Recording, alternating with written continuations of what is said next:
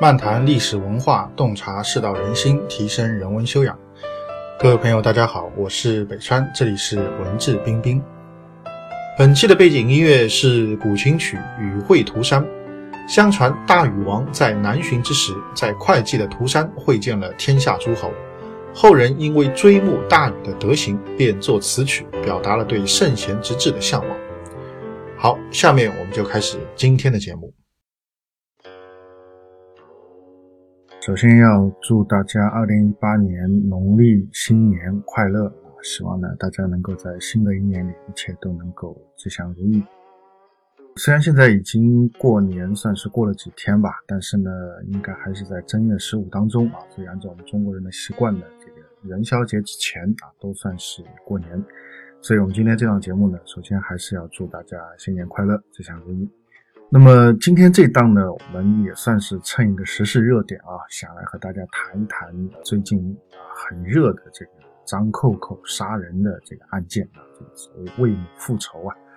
那么这件事情是发生在大年三十，那么啊，网上呢也有很多流传的版本呢，我也看了不少的版本。但不管怎么说啊，这个呃，可能很多不同的版本在某些地方的出入还是蛮大的。但是呢，有一点基本上大家都是可以确定的，就是说。张扣扣在杀人的这个动机当中，他的确有非常强烈为母报仇的这样的一个动机。当然，也许我们不能说他是唯一的动机，但应该是一个非常重要的动机之一。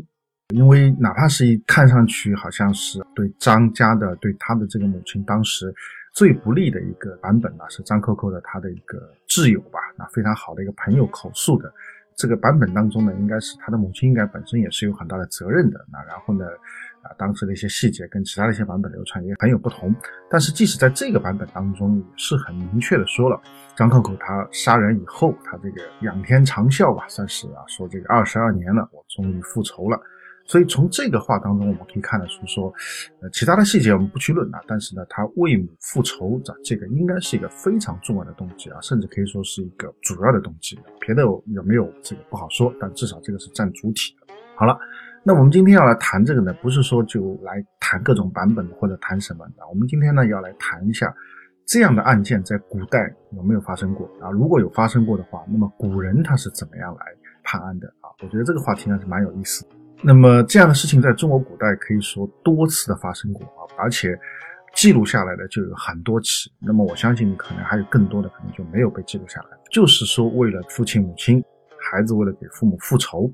然后呢，严重伤害他人，甚至是把人给杀了。那么近两年啊，我们在中国也有报道出来的，至少也有两起吧。一例就是去年的所谓这个山东的啊，就是说乳母杀人案，于欢吧，把这个侮辱自己母亲的人给杀了。然后呢，就是二零一八年的张扣扣啊，是为母复仇啊，杀了三个人。他们虽然细节有很多不同，但是呢，本质都是一样，都是说为了给母亲复仇啊，所以呢就把人给杀了。那么在古代，我们前面说过有很多例了，但是呢，今天我们也不讲很多例啊，我们就讲两例在唐朝发生的这个为了给父亲报仇而杀人的案例。那么这两例呢，都是在唐朝这个时代周期里面，而且呢，关于这两个案例，当时有三位大文豪啊都做了论述，而且呢，他们三个人的观点呢都各有不同啊，角度呢各异，非常有意思。所以呢，我想今天就跟大家来谈一谈，在唐朝发生的这两例这个类似的这样的一个事件，当时的人他们是怎么看的，怎么来处理的。那么首先我们说第一例，那第一例呢是发生在这个武则天执政时期，这个案情也很简单，有一个叫徐元庆的人，他杀了一个朝廷的御史大夫，可以说是中央级别的官员了。那么这个御史大夫呢叫赵世运。当时呢，这个他住在一个驿馆当中啊，就住在一个酒店，住在一个宾馆当中啊，当然是国有的。用我们以前话来讲，这个国家级的这个招待所，他到外地出差，然后呢就住在这个招待所里面，就被这个招待所里的工作人员叫徐元庆给杀了。那么徐元庆为什么要杀赵世运？是因为赵世运以前早年在一个地方上做一公安局长的时候呢，把这个徐元庆的父亲给杀了。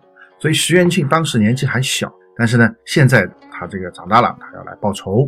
报仇的话呢，就是要把这个当年的杀父仇人这个赵世运给杀了，就是这么一个案件。那么这个案件其实很简单啊，案情一点都不复杂。而且呢，这个徐元庆也是杀人以后呢就投案自首啊，跟这个张扣扣是一样的。但这个案件呢，因为是牵涉到它不是一般的谋财害命，它是牵涉到为父报仇啊。那么中国古代大家就知道，从汉朝以来，以孝立国，以孝治天下，所以孝子犯法，而且是因为为了这个孝而犯法，朝廷该怎么断？这个事情当时大家都觉得很棘手。那么当时普遍的这个论述呢，很多的官员都认为说。这个人是个孝子，其行可嘉，其心可悯，所以呢，建议皇帝武则天来赦免玄庆。那么武则天本人呢，也比较的纠结，也比较的动摇啊。那么照理说呢，这个国法的这个尊严啊，不容轻易的去亵渎。但是呢，孝道又的确是立国之本啊，做人之根基。那么这个时候该怎么办呢？那么既然大家都说要放武则天呢，他也倾向于说啊，那么就把他给放了。这个理由也很充分嘛。而且呢，这个舆情啊，社会舆情，大家也是都很认同这一点。不过呢，这个时候啊，这个初唐的大文豪，非常著名的陈子昂，这个写这个啊，前不见古人，后不见来者啊，念天地之悠悠，独怆然而涕下的啊这首名诗的这个作者陈子昂，他就站出来反对了。他说，如果就这样把徐元庆给赦免了，那么这个国法的威严就荡然无存了。甚至以后有可能就会有人这个作为借口肆意的来践踏国法，这个口子一开啊，这个就不好控制了啊，将来就肯定就会有很多的后患。但是呢，徐元庆的确是这个以孝道来杀人，其心非常可嘉。所以在这种两难的情况下，陈子昂的建议是什么呢？他说：这个采取两手做法，第一个要依国法把徐元庆给杀了啊，这是第一；第二个，他要怎么样呢？这个再依孝道、依礼法。而对徐元庆进行表彰，所以这样一来的话呢，这个既不有损国法，又维护了这个朝廷对孝道的一贯的尊崇和推广。那么当时从上到下啊，从武则天到普通官员，大家都觉得哎，这个不错啊，很均衡，什么都照顾到了。于是呢，大家就很认同啊，就采用了这个方法，徐元庆杀了。但是呢，杀了以后啊，对他的孝行予以高度的表彰，这个事情呢就算过去了。那么这件事情过去以后。又过了几十年，唐代的另一位大文豪柳宗元出世了。出事以后呢，当然他这个长大以后也读书做官了。那么他有一次呢，在朝廷里面翻阅啊这个过去的档案的时候，就翻到了这个陈子昂的这篇文章。陈子昂这篇文章是非常有名的，叫《复仇记》啊。大家有兴趣的话，可以去网上搜索看一下。那么柳宗元看了以后呢，就觉得很不靠谱啊，这个陈子昂的观点非常错谬。于是呢，他就写了一篇叫《驳复仇议》啊，就专门来驳斥陈子昂的这个复仇意。那么这篇文章大家有有兴趣也可以自己去看啊。但他的主要观点是什么呢？主要观点就是说，他认为陈子昂的做法其实是把这个所谓的属于礼的部分、属于道德部分的这个孝道，跟属于法的部分的这个国法对立起来了。而柳宗元的观点认为，礼跟法本来就是一体的，它并不是两个完全对立的东西。这是柳宗元的这个观点，那么柳宗元就提出说，我们要去了解这个徐元庆的父亲当时是为什么被杀的，为什么赵世运要杀了他？如果说是徐元庆的父亲真的犯了法，罪就该当诛，罪就该当死。那么赵世运作为当时的这个政府的这个执法部门，作为这个公安部门的这个领导，他抓人啊，然后呢这个处决犯人，这个都是很合理的，没有任何的这个理由可以去指责赵世运。那么今天徐元庆把赵世运杀了，那么这个就是徐元庆完全不对虽然他为父报仇，但是他的父亲当年也不是枉死，也不是无故而死，而是犯了国法，被国法处置而死啊，完全没有理由说你冤枉或者怎么样。所以如果站在这个角度来讲的话，那么徐元庆不对。但是呢，如果说当年徐父之死是冤枉的，赵世胤是贪赃枉法啊，这个滥杀无辜，或者说他哪怕没有坏心，但是他由于工作不缜密，没有调查清楚，判了冤案。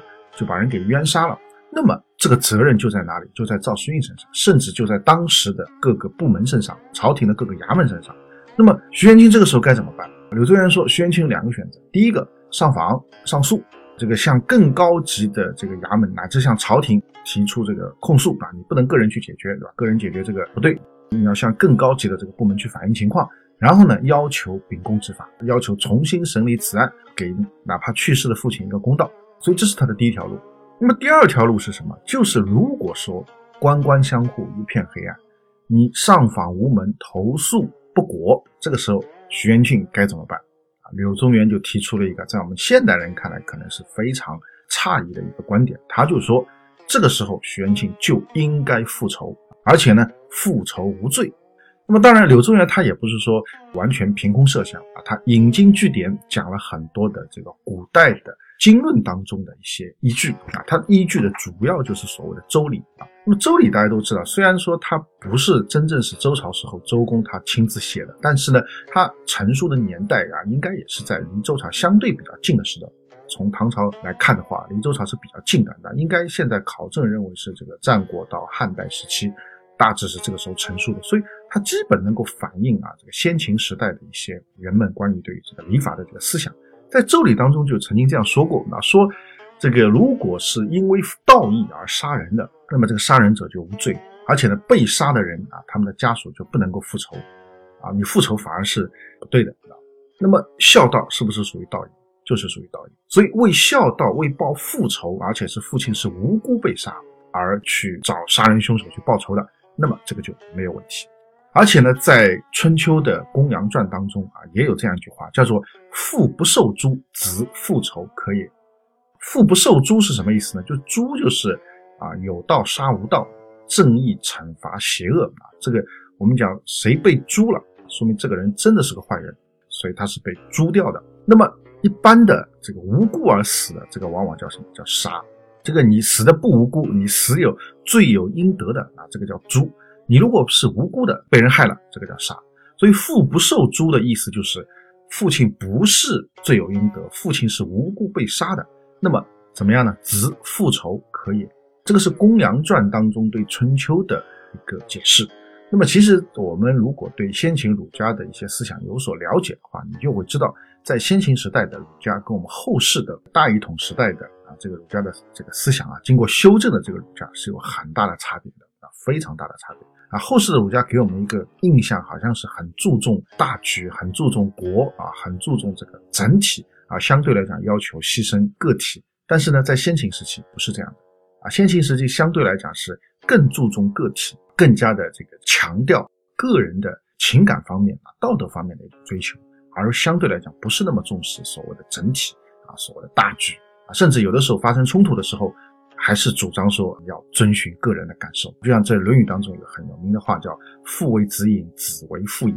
什么意思啊？这个孩子犯了错，父亲包庇他，正常的；父亲犯了罪，孩子包庇他，也是正常的。所以这是。这个可能跟我们现代的啊很多朋友对儒家的一些认识啊是有很大的这个差异的。当然，这个我们就不展开太多。我们回过头来讲柳宗元的这个观点。所以柳宗元就依据周礼，依据陈秋，依据这个先秦时代的很多的一些啊儒家的一些思想，他就提出说，如果徐元庆的父亲真的是被冤杀，那么他今天杀掉赵世运，杀掉这个仇人，合理无罪，应该被无罪释放。所以呢，柳宗元就主张说。如果当年他在武则天的时代，他就会提出来，首先要去调查十几年前、几十年前那桩案件啊，这个徐父到底是怎么被杀的？他是不是无辜啊？还是他罪有应得？这个调查清楚以后，就要再来看徐元庆应该怎么被定罪。如果徐父是罪有应得，那么徐元庆今天杀人也是触犯国法，罪有应得，应该被处死，没有问题。但是如果徐父是无辜的，而且徐元庆这么多年来他上访投诉无门没有效果，那么今天他为报复仇杀掉赵世英，他就是没有罪过，应该被无罪释放。好，这是这个柳宗元的观点啊。那么问题是柳宗元在写这篇《博复仇论》的时候，他其实并没有一个这个当时发生的案件，他只是在追溯几十年前一个这样的一个案件，他发表他的看法。但是呢，巧的是。在他去世以后没多久，就又真的发生了类似的一个案件。那么当时呢，有一个叫梁越的人，这个人呢杀了自己的杀父仇人叫秦国，然后呢也投案自首去了。所以这个案件也不复杂。那么当时的皇帝是唐宪宗，应该是唐朝晚唐时代算是比较开明啊、比较有能力的一个皇帝。但是呢，碰到这个事情他也很头大。啊，到底应该怎么弄 啊？这个，呃，这个几十年前择天朝的时候，这个案件出来，但是呢，陈子昂和柳宗元的观点啊针锋相对啊，谁对谁错倒还没有确定下来。所以今天这个案件到底该怎么弄啊？唐宪宗也很头大，所以呢，他就把这个说啊，这个交给大臣们去讨论，发给当时的尚书省，尚书省你们这个讨论一下，提个报告上来。那么后来宪宗朝非常有名的大臣，唐朝另一位大文豪韩愈，他就给宪宗皇帝上了一个奏折。那么这个奏折它的大体思想就是什么呢？首先也是论述了国法从国法的角度来讲，杀人这个肯定是有罪过的啊，是触犯国法的行为，应该受到惩处。但是呢，从礼法的角度来讲啊，从礼的角度来讲，孝道是人之天性啊，是教化的根本，立国的根本，所以呢，又要予以充分的尊崇和考虑。所以到最后，韩愈啊，他是怎么提出这个观点的？就那今天梁月杀了秦国这个事情该怎么说？这个结论该怎么审？该怎么判？韩愈自己的观点是什么呢？他说这个东西啊，我们不能够有一个完全的定文的惩罚，既不能像陈子昂这样把它写到法律里面说，以后但凡是孝道杀人的啊，这个一方面要把这个人犯给杀了来彰显国法，另一方面要去表彰孝道啊。韩愈认为这个不合理。但是呢，像柳宗元这样说主张。如果父亲是无故而死的，你就可以复仇，不用承担任何法律责任，可以被无罪释放。这个也不行，为什么呢？这个你可能就开了一个不好的风气和先河。那下次人家都说是我是啊为父报仇、为母报仇，那还了得，对吧？那这个里面肯定有很多借口，肯定有很多被歹人利用的地方。所以韩愈觉得这个也不合理。那么到底应该怎么办呢？韩愈他就提出了自己的一个观点，他说。这个事情呢，你应该由最高统治者或者最高决策层你自己啊视情况而定，就是我我们下面的人尽量办案，尽量提供完整的这个材料、证据啊，很多的相关的情况全部要很清晰的罗列出来，最后送到皇帝的案头，由皇帝来决定啊这个事情到底该怎么办。那么后来梁月这个案件是怎么处理呢？梁月应该说要比徐元庆幸运得多，当时朝廷给他的处理就是。免于死罪，杖责，挨了板子，挨了板子以后呢，流放啊，流放到广东，因为当时广东 蛮荒之地啊。但是呢，没过多久，朝廷大赦啊，像他这样的这个犯罪分子啊，那属于被大赦的范围之内，那么他就从流放地又回到了家乡啊。所以可以说，梁月他还是比较幸运的，可以说朝廷并没有对他处以这个极刑。所以这就是我们今天要跟大家讲的这个唐朝所发生的这个跨度几十年间所发生的两个。案例啊，两个案例，一个是徐元庆为父报仇杀人案，一个是这个梁越为父报仇杀人案。但是呢，这两个案例当中牵涉到了唐朝的三位大文豪，其中有两位还是唐宋八大家啊，柳宗元跟韩愈啊，这个非常的有意思啊，排场非常大，阵容非常的豪华。那么这是唐朝时代对类似的案件的一个处理。